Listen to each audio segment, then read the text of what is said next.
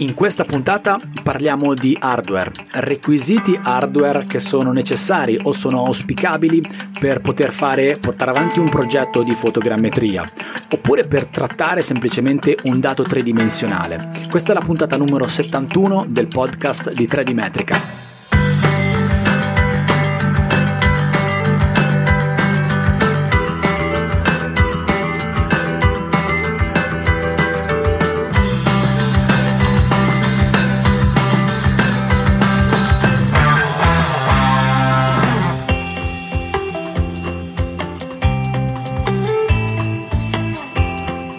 Una delle domande che mi sento fare molto spesso è questa. Senti Paolo, ma che requisiti hardware mi servono per poter far girare questo software di fotogrammetria? Che cosa mi serve come scheda video per poter fare un progetto fotogrammetrico di 700 foto o di un grande appezzamento di terreno che ho rilevato con aerofotogrammetria da drone? Che cosa mi serve per far girare eh, un software di gestione delle nuvole di punti perché voglio portarci dentro delle scansioni laser, le devo unire, insomma le devo trattare? Eh, le domande relative ai requisiti hardware necessari o auspicabili o anche quantomeno minimi che riguardano la gestione del dato tridimensionale mi vengono fatte abbastanza di frequente.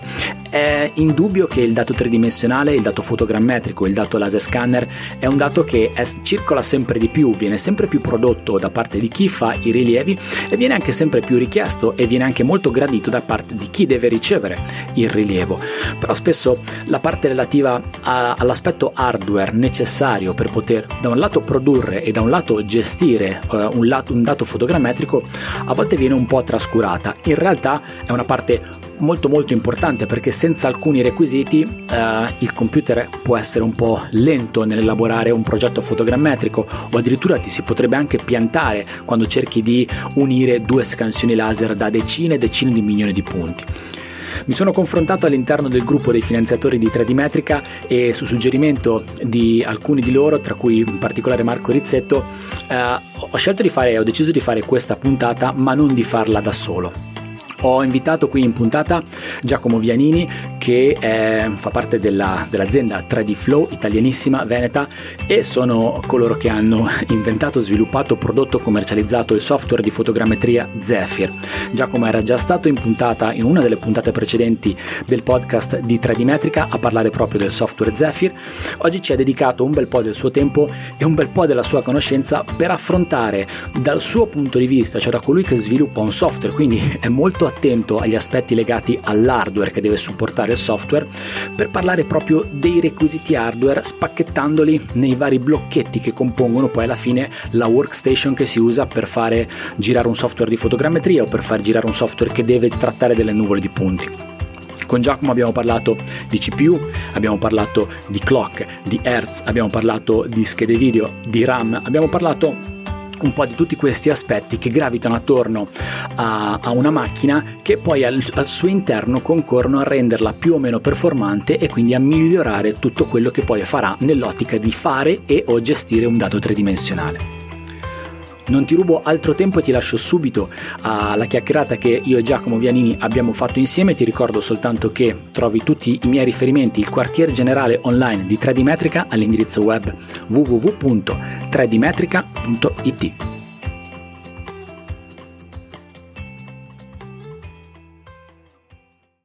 Parliamo un po' oggi di uh, hardware per uh, fotogrammetria, quindi tu sei Giacomo Vianini, 3D Flow, eh, Zephyr e mh, mm, la, mi piacerebbe fare con te un, un, un discorso, quindi affrontare un po' eh, l'aspetto della parte che c'è dietro il software, forse quello su cui si basa tutta la parte del software che è la parte hardware. Per cui se sei d'accordo io parlerei un po' delle componenti hardware che sono dentro un computer e delle loro caratteristiche che sono minime, necessarie, funzionali, ottime per far girare nello specifico un software di fotogrammetria. Però poi magari possiamo anche estenderci un attimo alla visualizzazione dei modelli 3D. Insomma, vediamo un po' come va, uh, che, che, che, strada prendiamo nella nostra chiacchierata e poi decidiamo che, che scelte fare, che, curve prendere. Parliamo un attimo, quindi. Eh, diciamo, i, i, componenti principali del, dell'hardware, sperando di non dimenticarmene nessuno, sono uh, processore, RAM, scheda video. Mm, so, sono questi? C'è qualcos'altro in più prima di entrare nei dettagli di ciascuno di essi? O, oppure diciamo che l'abbiamo detti tutti? Allora, beh, eh, sicuramente abbiamo eh, processore, RAM, eh, scheda grafica e, ehm, e, hard disk anche, sì. Ok, ok. Sì. Quindi, allora, partiamo dal primo, eh, il processore.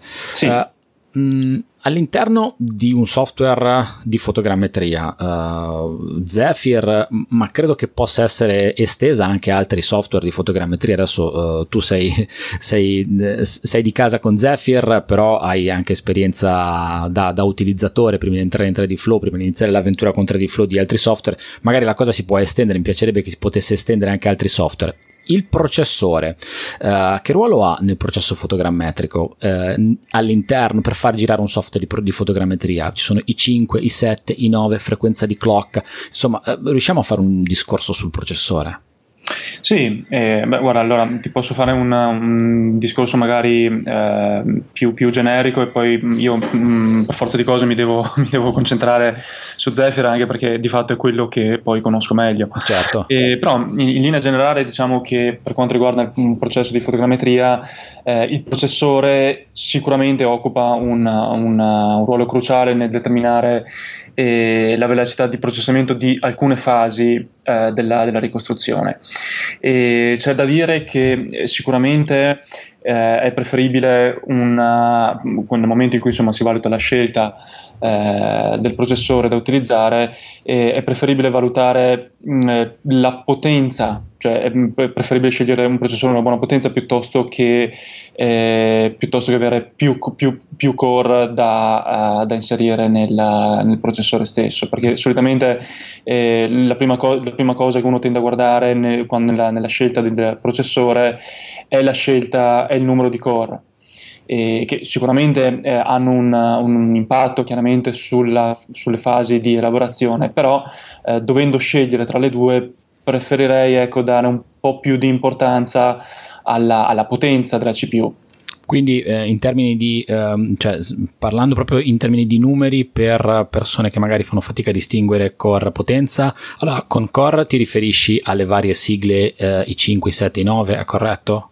Sì, esatto. Ok, mentre come potenza ti riferisci alla frequenza di clock della CPU? Sì, esattamente. Quindi piuttosto se dovessi scegliere tra uh, un i7 e un i9, uh, meglio guardare agli hertz, quindi avere un processore che esatto. ha un numero più alto in termini di hertz. Sì, è corretto, corretto. Sì. Ok, uh, questa è una mia, mia domanda, uh, giusto una curiosità. Mm, quando io ho iniziato a lavorare sulla fotogrammetria uh, c'era la scelta i5, i7, adesso si parla già degli, degli i9.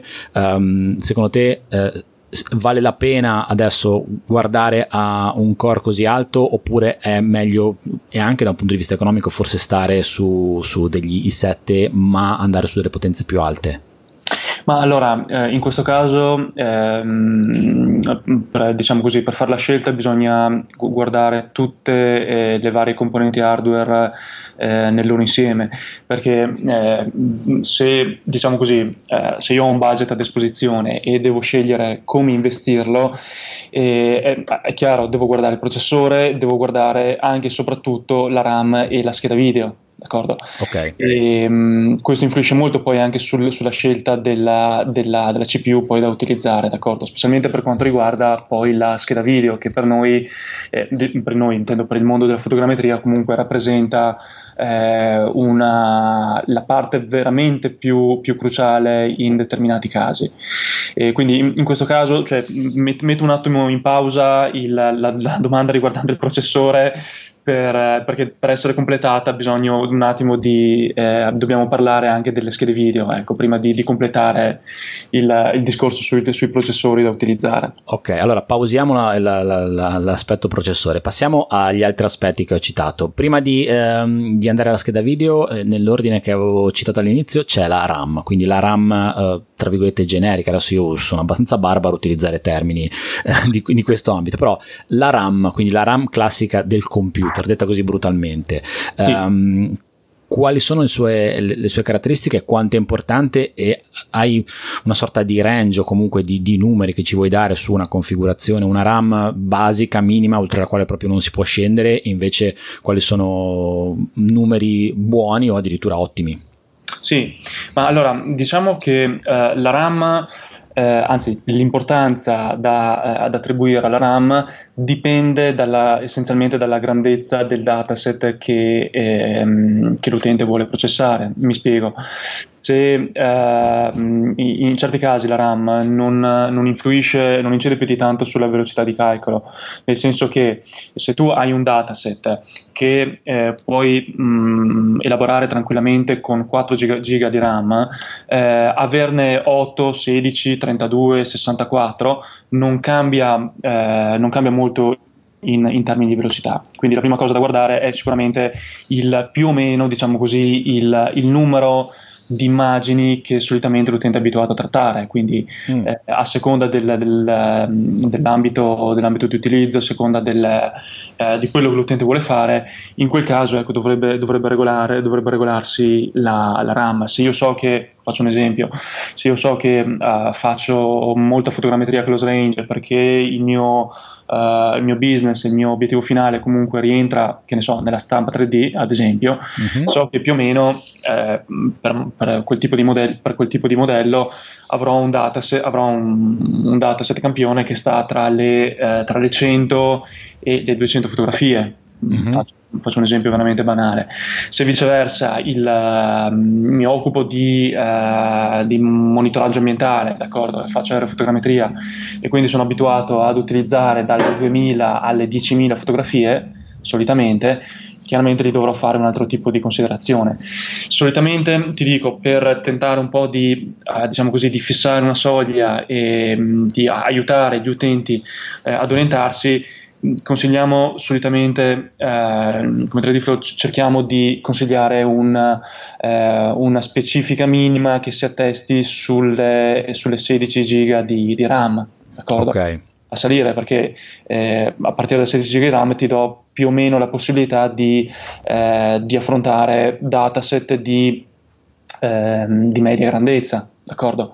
Eh, chiaramente se eh, dovesse arrivare una persona che si occupa esclusivamente di rilievo aerofotogrammetrico e come dicevamo prima il suo, mh, il suo dataset rientra in un range compreso tra le 6.000 e le 10.000 foto, allora in quel caso beh, sicuramente conviene ehm, aumentare la memoria RAM, portarla a 32 se non anche a 64.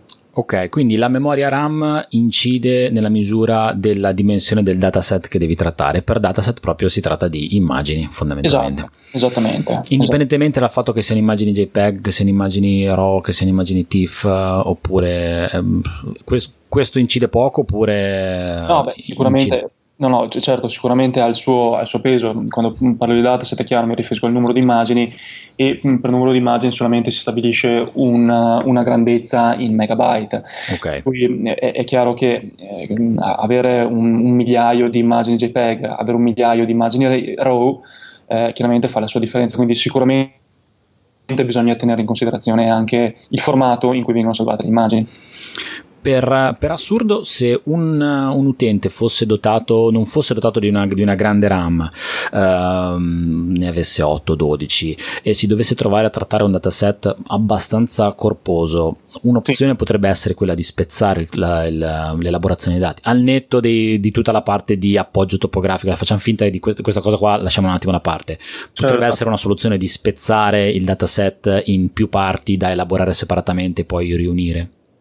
Sì, assolutamente, questo è uno, è uno delle, della, dei workaround più, più, comuni, quindi l'utente ha la possibilità di eh, diciamo così, fare un, un sottocampionamento eh, del proprio dataset, può elaborarlo e ovviamente può fare l'unione, in questo caso di, di più progetti, in un secondo momento. D'accordo? Questo, questo sicuramente okay. molto L'altra soluzione a livello, eh, a livello, hardware è riuscire a combinare eh, processore e memoria RAM con la scheda grafica. Eh, in questo caso, eh, ovviamente, se io ho un, eh, non ho una memoria RAM eccezionale, quindi anche se fossi fermo eh, a 4 o a 8 giga, eh, chiaramente dovrei sempre guardare il, il, numero, ehm, il, numero, di immagini che sto lavorando, però diciamo che potrei eh, compensare ecco, la, la, mm, la, le, le, basse performance di RAM con magari una scheda grafica un po' più potente, ma potrei giocare in questo modo. Volendo. Ok. Ok, eh, adesso andiamo a parlare proprio della scheda grafica. Eh, ci, ci, ci, sei, ci, sei, arrivato, dai, alla fine siamo arrivati alla scheda grafica, che mi sembra di capire che abbia una rilevanza, una rilevanza alta nel processo e nel, nella, nella performance dell'elaborazione fotogrammetrica. Sì, per noi, per, noi, per noi, è basilare, soprattutto per il fatto che, eh, almeno eh, per quanto riguarda Zephyr, eh, il, il, software offre la possibilità di il, offre un supporto multi-GPU. Questo significa che eh, se noi abbiamo a disposizione nel nostro sistema una scheda grafica eh, con tecnologia CUDA, quindi in questo mm-hmm. caso rivolgiamo alle schede grafiche NVIDIA, abbiamo la possibilità di non solo sfruttare eh, le due, due, o più schede grafiche presenti all'interno del sistema, ma soprattutto eh, il sistema, il, mm, in fase di elaborazione all'interno del, di Zephyr, il software è in grado di suddividere eh, l'elaborazione tra la CPU e la scheda grafica o le schede grafiche eh, a disposizione all'interno del sistema. Ecco perché per noi è, è importante e questo ovviamente eh, incide in modo notevole sui tempi di elaborazione. Okay. Quindi eh, in questo caso se, eh, e, e, qui posso magari anche rispondere a una domanda successiva che mi viene solitamente fatta, che è la, eh, la seguente: è meglio avere un, un, computer portatile o un computer fisso? Diciamo che a livello um, meramente teorico, quindi se io mi concentro solamente sulle specifiche, sicuramente sarebbe meglio avere un, un, sistema fisso, perché all'interno di un sistema fisso io posso pensare di avere più schede grafiche eh, montate all'interno del mio sistema e quindi in questo caso vado ad abbattere i tempi di lavorazione in maniera molto molto significativa. Quindi in sostanza il, il carico di lavoro co- nella presenza di schede grafiche o di più schede grafiche viene, eh, diciamo la CPU viene sollevata del, del carico di lavoro e, se ne, e, e se, ne, se ne prendono un po' le schede grafiche, è corretto? Esatto, esattamente.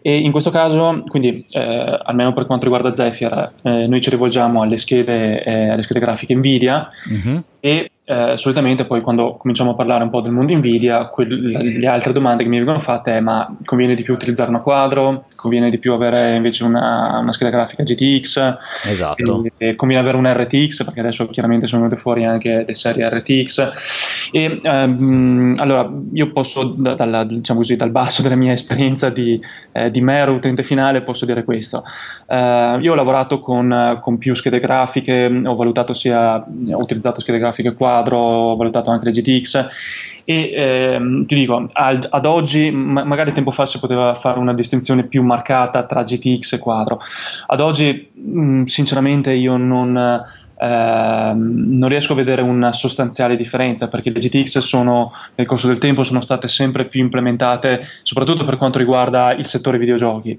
Okay. in quel caso quindi c'era bisogno via via di avere eh, delle prestazioni in termini di grafica via via sempre più notevoli.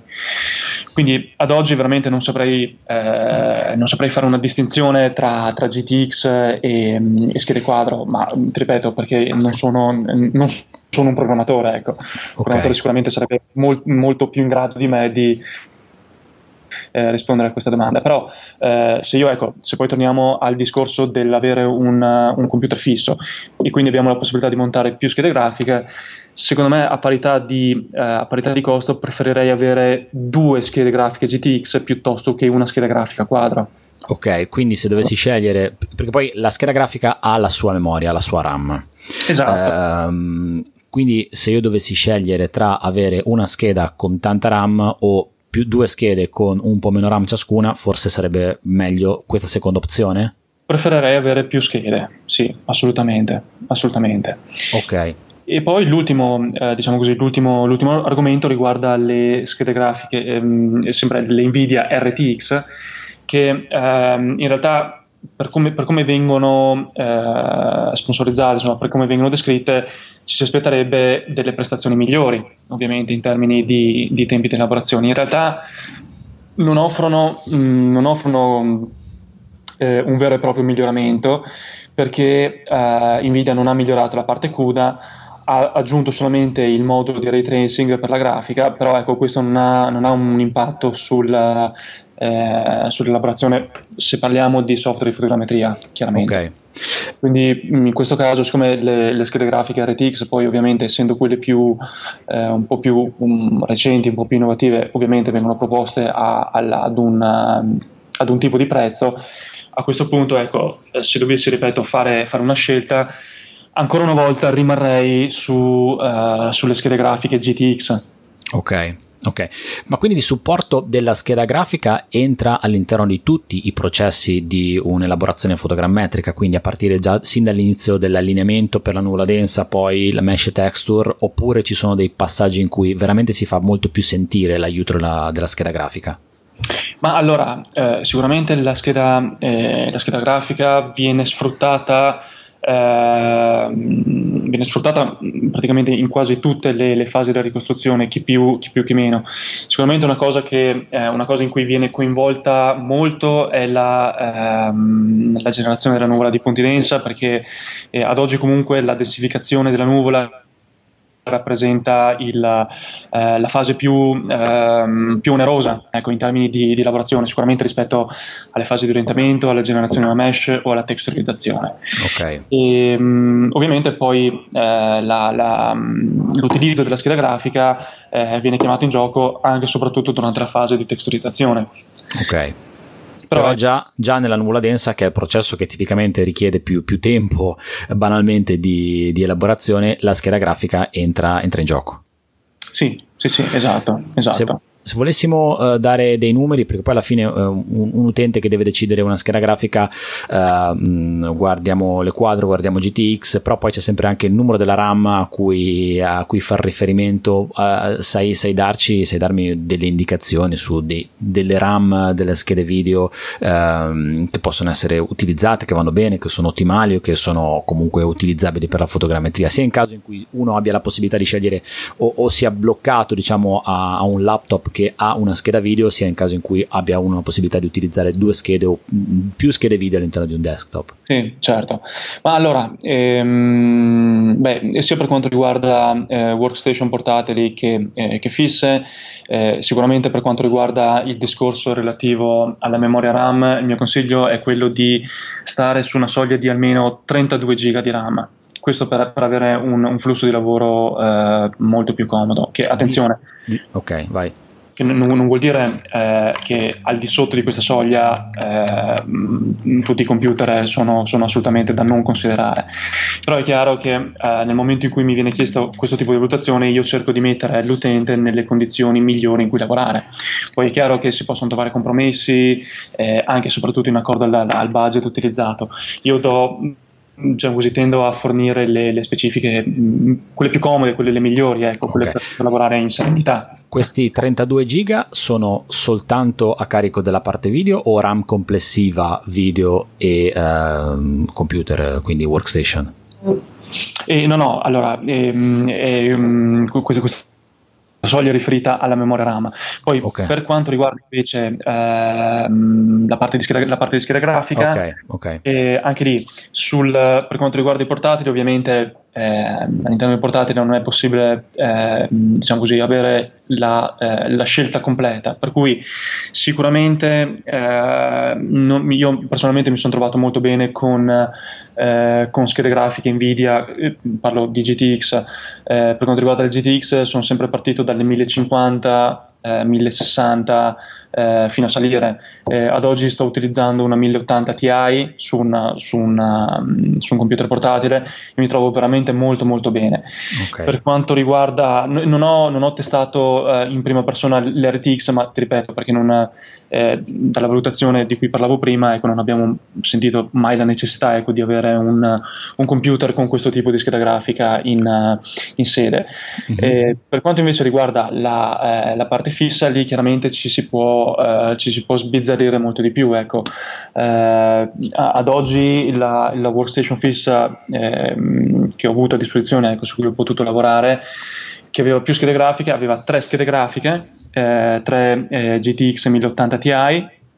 Ok e eh, ecco, comp- comparate al mio eh, macinino portatile, eh, l'ultimo che ho a disposizione, in cui questa volta ho una, una quadro M2000M, eh, beh, insomma, le, i tempi di lavorazione veramente sono, eh, sono impressionanti, ecco, non ho neanche il tempo di, di andare a, a, a, bere un caffè eh, alle macchinette e ritornare che ho già completato insomma eh, le mie fasi di lavorazione. Quindi questo per dire che ehm, lo so che dal punto di vista del budget non è, non è una buona notizia, però eh, sfortunatamente ecco, avere più schede grafiche gioca una, un, un, ruolo veramente importante, abbatte sensibilmente i tempi di lavorazione, quindi chiaramente eh, questa valutazione deve essere fatta nell'ottica della quantità di dati che io vado a processare eh, diciamo così, nel mio, nel, nel, nel mio lavoro. Ecco, questo lo dico per, chiaramente per gli utenti finali. Poi no, è chiaro so, che sì. eh, sicuramente eh, Zephyr non è l'unico software che, eh, che, viene installato su una macchina.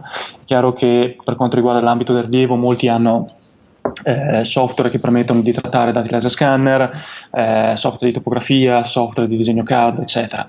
E, però ecco, ti ripeto, se rimaniamo in quest'ambito, di, in queste tipologie di software, sicuramente ecco, la scheda grafica o più scheda grafica aiuta Zephyr, ma sicuramente eh, aiuta anche tutti eh, gli altri software dedicati a CAD, alla topografia e all'ASASCAN sicuramente. Sono d'accordo, sono d'accordo. Poi, uh, queste poi sono valutazioni chiaramente come dicevi tu giustamente che spettano al singolo in base alle proprie necessità, in base anche proprio a, alla propria occupazione, al proprio lavoro, cioè se uno uh, uh, si occupa di eh, rilievi ma principalmente lavora a terra e ogni tanto integra con qualche dataset fotogrammetrico, magari uno potrebbe dire ok, posso cercare di, di stare un po' più stretto e non vale la pena fare un investimento alto, se invece uno tratta sempre dati fotogrammetrici, si occupa di fotogrammetria al 90%, 100%, dati 3D, allora uh, investire su, su, sulla, sulla, parte hardware poi è tutto, è tutto, è tutto tempo che ritorna dopo perché, um, perché, poi è tutto tempo veramente che si risparmia. Le elaborazioni veloci ti permettono poi di sbloccare la macchina e,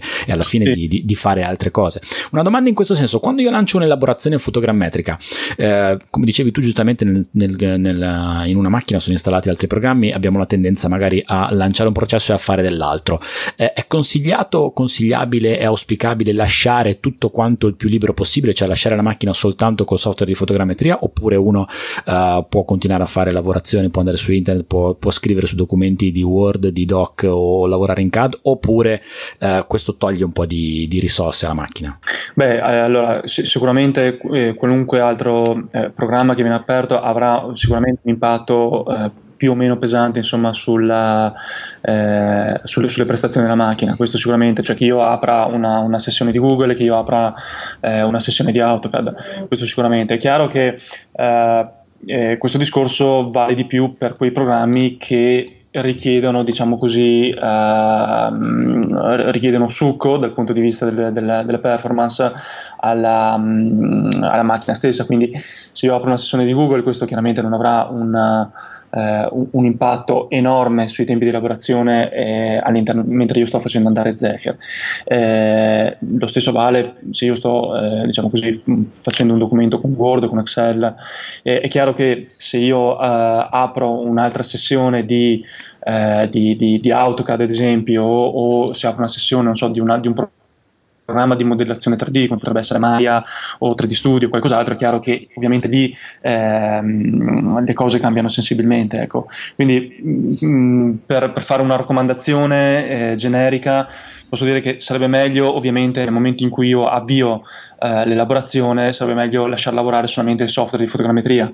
Poi è chiaro che mh, eh, questo vale in teoria perché in pratica magari sai, eh, ti capita un cliente a cui devi rispondere e quindi te, sei costretto per forza di cose eh, certo. per una, una, sessione internet o comunque da, magari stai lavorando con tempi molto molto stretti quindi devi comunque andare avanti quindi so che eh, quello che ti ho appena detto, mh, mm, diciamo così, ha, ha, una sua valenza solamente in ambito ormai molto molto teorico, ecco, e certo. in pratica ovviamente chiunque potrebbe alzare la mano e, e dirmi scusa ma stai scherzando. Quindi, eh, però ecco, in linea teorica sì, sarebbe meglio a, a, diciamo così, lasciare solamente eh, la sessione del, del software di fotometria aperta.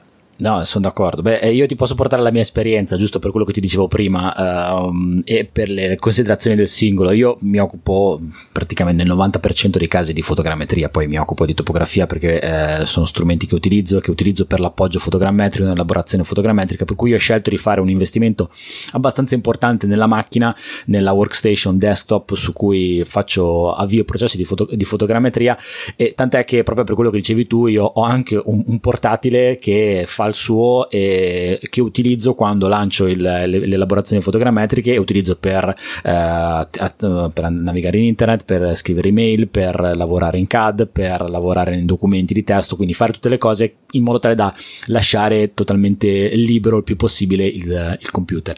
Quindi comunque un altro, un altro, un altro accorgimento che uh, un utente potrebbe avere in qualora la sua configurazione hardware non fosse proprio super, è quella di nel momento in cui l'elaborazione fotogrammetrica viene lanciata non far fare nient'altro al computer, oppure lanciare la, l'elaborazione fotogrammetrica la sera e lasciare il computer acceso di notte in modo tale che al mattino qualcosa è venuto fuori e non hai dovuto perdere tra virgolette tempo aspettando che finisca. Sì, questo sarebbe lo, lo scenario migliore, ecco. Sì. Um, una domanda mia uh, sulle schede video. Um, abbiamo parlato di Nvidia, io utilizzo schede Nvidia, uh, è venuta molto fuori, uh, quel, diciamo, non, senza fare pubblicità per nessuno, è soltanto proprio una testimonianza, un feedback di utenti. un po' di tempo fa c'era un po' la um, rivalità tra, col, con, le, con, le, schede Radeon, adesso mi sembra che l'Nvidia sia molto più affermata nell'ambito quantomeno della parte um, dei de, de workstation che si usano per le applicazioni tecniche la tua esperienza in merito su questo dualismo? Avete provato quantomeno voi con uh, in 3D Flow a trattare o um, a utilizzare Zephyr anche con altre schede video? Siete stabili su Nvidia? C'è un motivo particolare? Dacci due considerazioni in questo senso. Sì, beh, allora ti dico, ehm, a me è capitato eh, di, di, lavorare insomma, con dei computer dove c'erano delle, delle Radeon montate sopra e eh, diciamo così il, il, problema principale è che uh, utilizzando, utilizzando, Radeon non hai a disposizione né il supporto multi-GPU e sfortunatamente il, il tempi di lavorazione si allungano perché non, almeno per noi parlo, non è possibile ehm, suddividere la, uh, l'elaborazione in questo caso tra la CPU e la scheda grafica. Quindi okay. di fatto l'intero calcolo verrebbe affidato al, al processore e questo chiaramente eh, comporta una, un, un rallentamento ecco, nei tempi, a prescindere dal, dal, tipo di processore che hai a disposizione. Chiaro. Eh, noi ci siamo, diciamo così, ci siamo rivolti, eh, ci siamo rivolti in Nvidia eh, per il semplice fatto che eh, l'architettura hardware che hanno sviluppato loro prevede, uh, una, una, um, prevede la, la, gestione, la gestione multi-CPU e eh, affidandoci ai CUDA Core abbiamo la possibilità di ottimizzare in, in maniera sensibile il, le, diverse, le, diverse, fasi del, del, processo di Zephyr e in questo caso quindi possiamo uh, permetterci il lusso di avere dei tempi di elaborazione molto più veloci. Ecco. Questo, questo è, è, è okay. l'unico motivo ecco, per cui raccomandiamo uh, la tecnologia CUDA e quindi uh, schede grafiche Nvidia piuttosto che le, che le Radeon. So che alcuni eh, so che alcuni, eh, alcuni, software insomma, sfruttano OpenCL, allora in quel caso eh, diciamo così, penso che eh, Radeon vada, vada, più che bene. Dico penso perché non ho mai avuto occasione di fare un, ehm, una, una, prova pratica. Ecco. Okay. Però ecco, questo, è motivo, questo, è il motivo, per cui ci, ci rivolgiamo al, al, mondo Nvidia. Ecco, eh, la, la, spiegazione è molto molto semplice, sicuramente. Okay.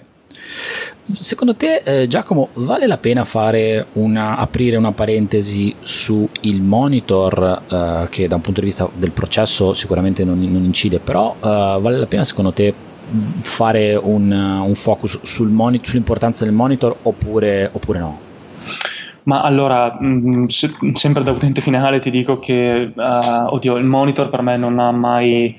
Uh, non ha mai rappresentato ecco, una, criticità nel momento della scelta eh, della scelta dell'hardware.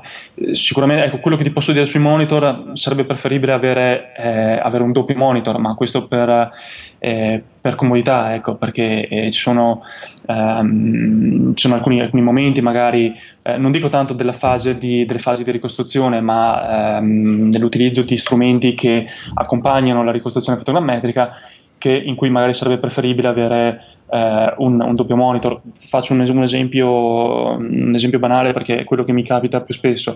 Eh, solitamente quando lavoro con, ehm, con, lo strumento di estrazione di polilinee da, da immagini all'interno di Zephyr, eh, solitamente preferisco avere eh, la finestra che mi compare, che mi, mi, permette di disegnare la polilinea sull'immagine, preferisco averla su monitor e per il semplice fatto che nel momento in cui io comincio a disegnare la polilinea, questa polilinea viene in automatico viene, mm, in automatico, viene proiettata in tempo reale anche sul modello tridimensionale. Quindi io mentre disegno vedo il mio elemento vettoriale dove sta andando. Allora in quel caso sicuramente ecco, è molto più comodo, posso farlo anche con un solo monitor, intendiamoci, eh, con un doppio monitor banalmente ecco, sarei, sarei più, più, comodo. Ecco. Chiaro, quindi è una questione di, di, di praticità di comodità, sì. però uh, quindi da un punto di vista del processo chiaramente non incide, è soltanto una scelta, quindi una, sì, una esatto. scelta dell'utente. Esatto, e poi ci sono, attenzione, ehm, un, negli ultimi anni insomma, eh, ho sentito parlare molto spesso di, eh, di, monitor, eh, di monitor stereo,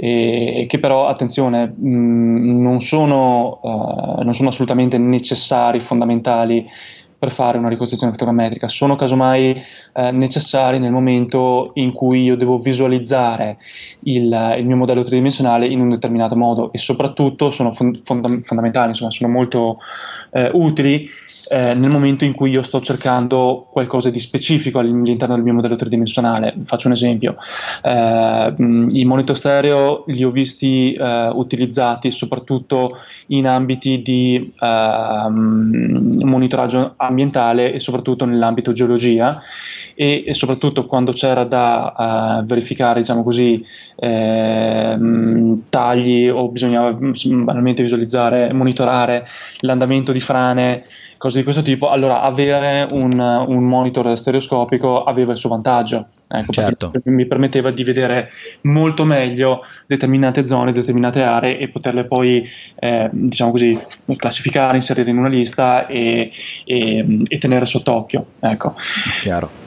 Poi ti dico, al di fuori dell'ambito geologico non ho mai visto, uh, non ho mai, mai visto l'utilizzo ecco, di questo eh, di questo tipo di monitor e nell'ambito, nell'ambito archeologia, nell'ambito eh, architettura, nell'ambito construction, nell'ambito mapping personalmente non li, ho, non, li mai, non li, ho, mai, visto utilizzare, né, né eh, non, lo facciamo noi, non, non, lo facciamo nemmeno, non lo fanno nemmeno eh, i, i, nostri utenti finali. Ecco.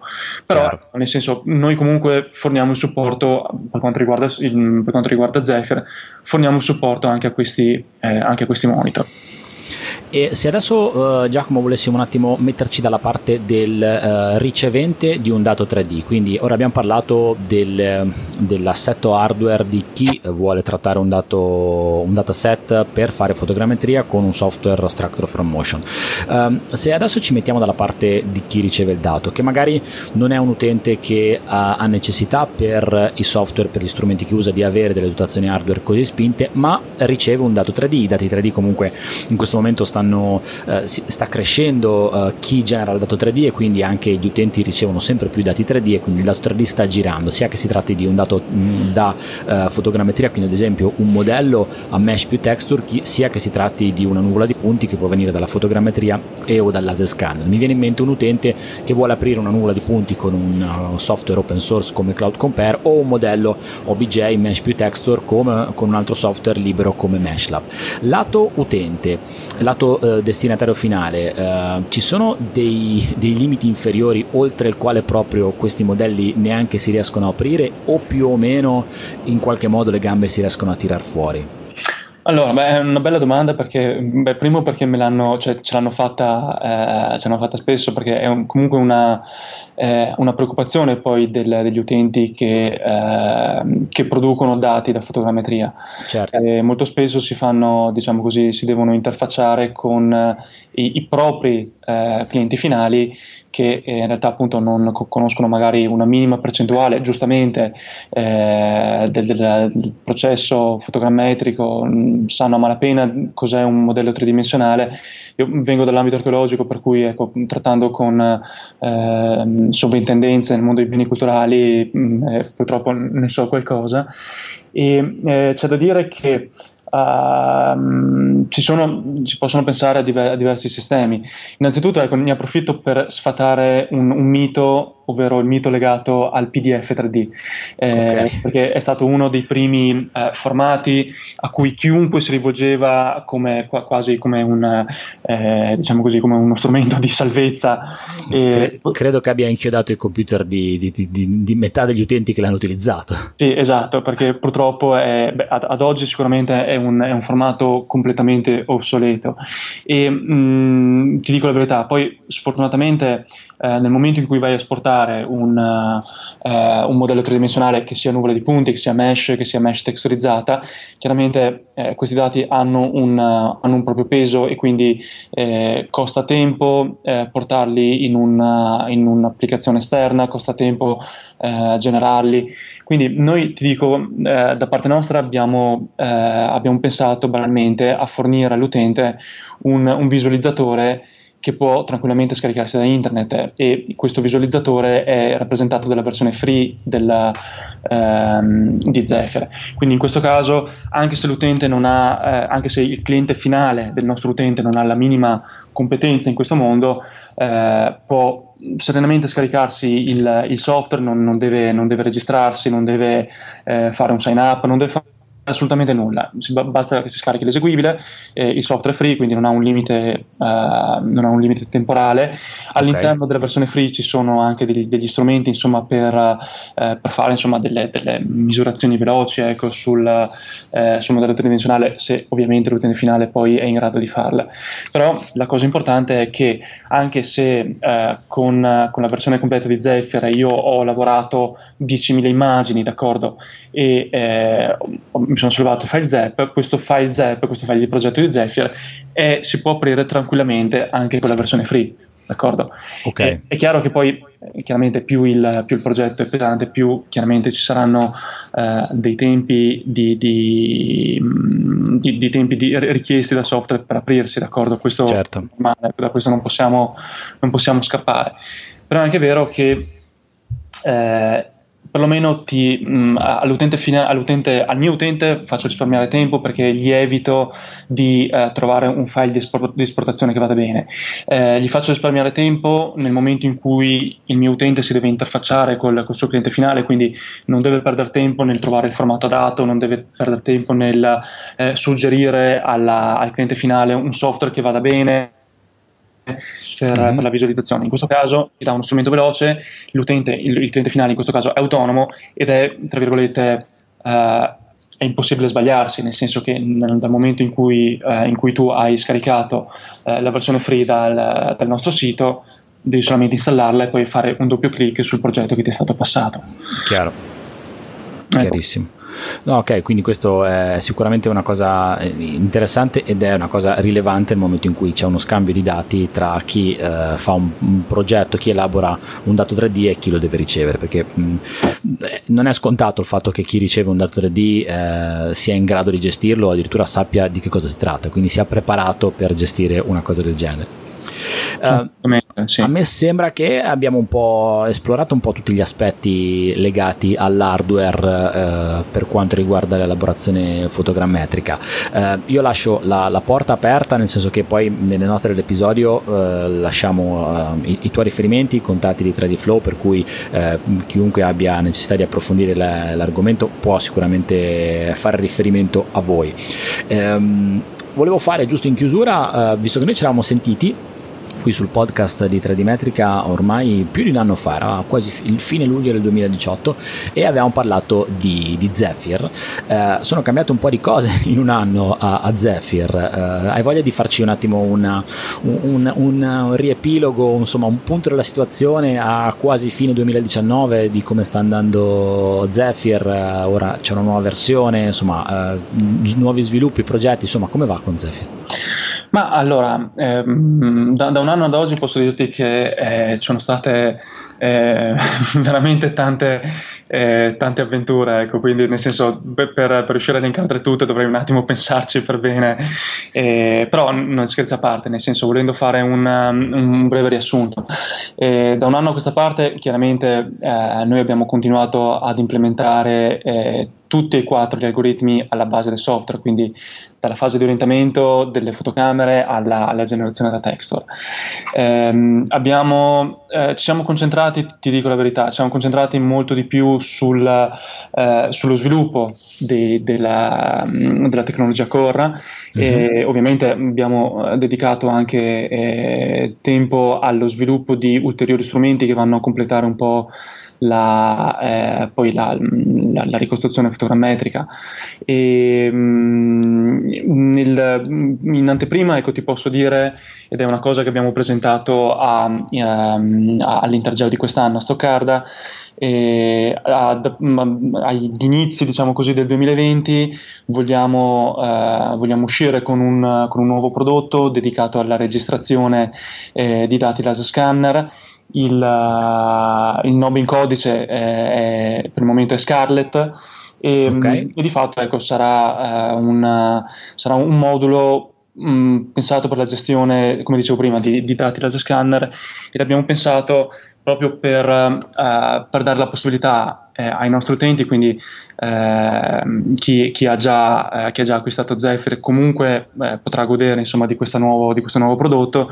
E l'obiettivo di fatto è, è riuscire a, a trattare via via dati sempre più, sempre più, pesanti e sempre più numerosi, perché eh, purtroppo per fortuna la tendenza ad oggi eh, della fotogrammetria, ma, ma anche della, del mondo laser scanner, è eh, raccogliere dati sempre più numerosi, dati sempre più pesanti mm-hmm. e quindi eh, noi oggi abbiamo parlato di eh, specifiche hardware che mh, mm, va benissimo, nel senso che è giusto eh, dotarci di, un, um, di, uno strumento adeguato nel momento in cui si decide di andare verso eh, determinati ambiti di applicazione e verso eh, determinate tempistiche, verso determinate poi, determinati prodotti finali. E, è chiaro che eh, una volta che abbiamo risolto la parte, la parte hardware, la parte di elaborazione, eh, anche il, il, motore software ovviamente deve, deve dare una certa, eh, non dico garanzia, però deve fornire chiaramente certe prestazioni. Quindi, dato che il, il trend è andare su dati via via sempre più pesanti, eh, abbiamo sentito la necessità anche di fornire uno strumento molto più adeguato eh, per quanto riguarda la parte di registrazione eh, laser scanner, perché se in fotogrammetria eh, abbiamo un, uh, un, tot numero di elementi che hanno un tot peso, chiaramente questo nel mondo laser scanner viene eh, triplicato, quadruplicato. Certo. E quindi c'è la necessità di avere un, uno strumento che, attenzione, eh, è esterno in questo caso a Zephyr, ma eh, chiaramente metteremo ovviamente la, la possibilità di, eh, di, essere completamente eh, in grado di dialogare apertamente a 360 gradi ovviamente con, con Zephyr stesso, ecco, per okay. cui le due cose eh, non, saranno, non prenderanno due percorsi completamente diversi, anzi tendiamo di, di, di cerchiamo, cercheremo insomma ecco, di farli andare a braccetto l'uno con l'altro. Quindi sarà un prodotto, uh, un prodotto nuovo, quindi uno stand alone, non sarà all'interno di Zephyr? Esatto, sarà, sarà, una cosa nuova, sì, sarà una cosa nuova e mm, noi per il momento ci stiamo, eh, ci stiamo appoggiando anche al, ai, ai, feedback insomma, di, eh, non solo di determinati, determinati, utenti ma anche sulla base della nostra rete eh, sulla, nostra, sulla, base della nostra rete di distribuzione perché ovviamente poi sono, eh, sono queste le persone che sono eh, in prima linea ecco, sul, sul, mercato. Sono le persone che parlano direttamente con gli utenti finali che giustamente danno il feedback di un utente finale che per noi, sarebbe, che per noi è fondamentale, sarebbe eh, impossibile riuscire a sviluppare un buon prodotto senza, ecco, per cui eh, l'importanza anche che diamo ai nostri utenti eh, a quello che ci dicono per noi è, è fondamentale fondamentale. È chiaro che eh, poi ovviamente di tutti i feedback che ci vengono dati dobbiamo fare una, una cernita perché altrimenti non sarebbe, certo. sarebbe, una cosa gestibile. Però ecco, partiamo, partiamo dalla, dalla, dal come il software viene utilizzato sul campo, partiamo dalle, da quelle che sono le problematiche sul campo e da qui poi chiaramente andiamo a, a, a, a ritagliare il, il, prodotto nel modo più, mm, diciamo così, più adatto, più uh, uh, customizzato ecco, sulla base delle richieste, richieste, sulle richieste dell'utente. E a questo, a tal proposito ti dico anche che, eh, per riagganciarmi anche un attimo alle specifiche eh, mm-hmm. di cui abbiamo parlato, sul, sul nostro, diciamo così, sul nostro sito c'è una sezione, presente una sezione benchmark.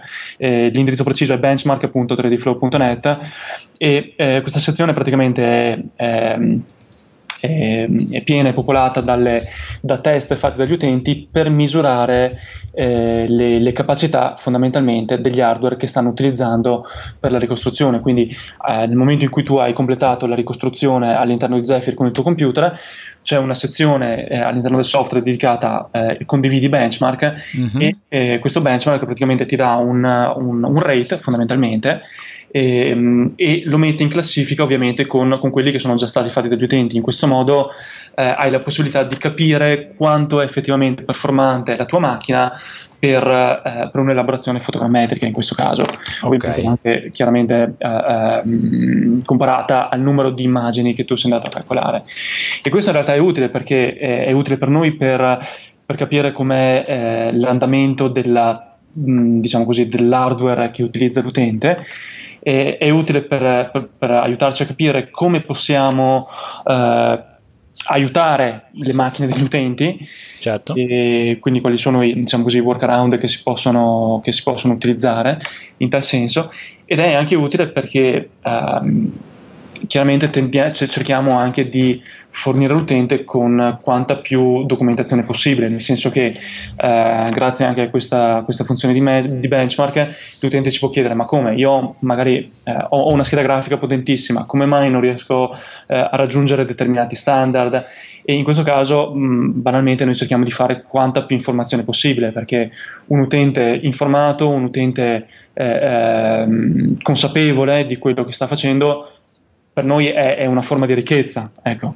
Assolutamente. Adesso sono qua, ho aperto uno dei record della, nella pagina che hai segnalato tu, eh, benchmark.tradiflow.net. In effetti eh, è tutto anonimo, per cui non c'è nessun tipo di, di riferimento nominale, però in funzione dell'elaborazione c'è una, una sorta di panel dove ci sono eh, tipo di GPU, scheda, scheda video, memoria, clock, le caratteristiche del processore, numero di core, insomma, da tutte le, le informazioni. Quindi questo è un bel database eh, per, eh, immagino che sia un bel database per voi, finalizzato poi a, a, sviluppare dei prodotti che siano sempre più efficienti e dare poi dei feedback agli utenti che eh, lavorano con, questi, con, i, con, i, vostri prodotti. Molto interessante questa cosa. Grazie. Uh, Giacomo, io ti chiederei, anche se poi li metto nelle note dell'episodio e ne abbiamo già parlato, in chiusura di lasciare i, i tuoi contatti in modo tale che qualunque, qualunque informazione, domanda, approfondimento sei, sei raggiungibile dagli ascoltatori del podcast di 3D Metrica. Sì, assolutamente. Beh, eh, per chi vuole contattarmi direttamente, eh, la mia mail è giacomo.vianini.3dflow.net e mm, se volete, se avete domande magari più tecniche per cui preferireste magari giustamente la parte tecnica, eh, potete contattare direttamente ehm, lo sviluppo all'indirizzo mail support-3dflow.net e um, se avete piacere, molto volentieri, noi abbiamo una, una community online su Facebook chiamata 3D Flow Academy. E, e, quindi in questo caso potete ricevere supporto se avete domande, dubbi, considerazioni, qualunque cosa potete fare affidamento non solo, a, ehm, non solo al team di 3D Flow, ma anche alla, alla, community di utenti che utilizzano Zephyr, quindi magari avere anche un, così, un feedback più, magari, più diretto, ecco, magari più mirato su, sulla base delle, delle necessità, dei, dei, dubbi, delle domande che, a cui state cercando risposta. Ok. E niente, direi che abbiamo detto tutto. Il riferimento è eh, 3dflow.net www.tradiflow.net e grazie del tuo tempo Giacomo, hai dato un sacco di informazioni molto utili, per niente scontate, per niente banali, eh, credo che siano molto utili e interessanti per, per, tanti, sia chi vuole eh, affrontare o iniziare un percorso nell'ambito della fotogrammetria e vuole guardare il lato hardware, sia chi invece è già dentro questo percorso ma vuole fare un upgrade, insomma vuole, vuole, vuole cambiare qualcosa e vuole, dare, vuole spingere un po' di più sulla parte solida che sta dietro il software, quindi ti ringrazio tantissimo del tuo tempo. Grazie a te Paolo, sempre un piacere. A presto. Ciao, grazie.